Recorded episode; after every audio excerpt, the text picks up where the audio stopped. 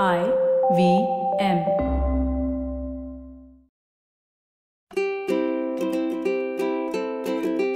Hello and welcome to the Habit Coach Podcast, the bite sized podcast filled with quick and easy, actionable habits. Remember, great habits create that awesome life. I am Ashdin Doctor, your habit coach, and today's fun fact of the day has to do with periods. Did you know that the age when girls get their first periods is changing?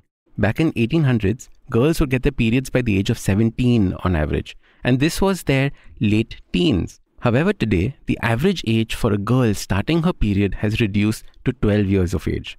That's five years earlier than it used to be just a couple of centuries ago.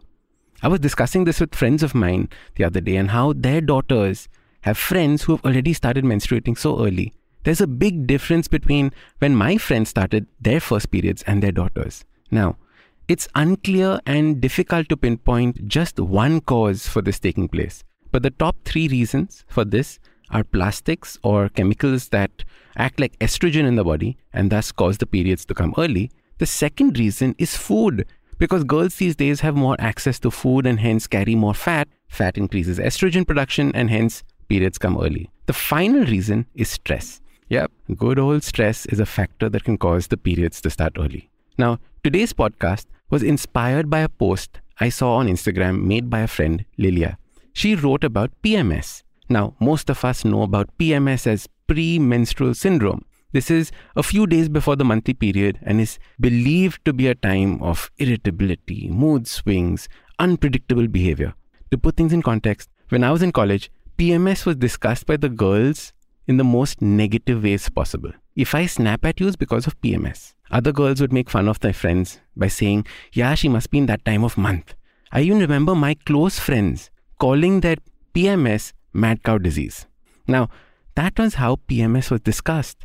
And it never really sat well with me. Imagine someone is passing through a tough time, unable to interact with you like they would normally would, and then you add insult to injury by making fun of it. It's like poking and provoking a bear.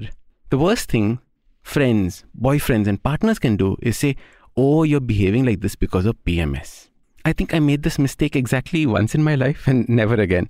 You see, girls will normally realize this and then later apologize. So all you have to do is not react. And this is where Lilia's Instagram post comes into the picture. She said, let's make PMS stand for please make space. And that's all. Just look at the power of the words. Changing the words change the way we deal with PMS. Instead of something frustrating and irritable, it is just the time to maintain space and allow the body to do what it has to do. So, your super simple habit starts by changing the meaning of the word PMS in your mind. Instead of poking the bear, blaming the behavior on PMS, just maintain space, some space, and allow her to be. This feeling will soon pass and everything will feel better. Now, if you like this podcast, don't forget to check out other interesting podcasts on the IVM network. You can listen to us on the IVM Podcast app or ivmpodcast.com. You can also follow us on social media. We are at IVM Podcast on Twitter and Instagram. If you want to reach out to me, I am at Ashdin Doc on Twitter and Instagram. We have a brand new habit coaching online course, quizzes, videos, and a lot more on the website awesome180.com. So check it out now.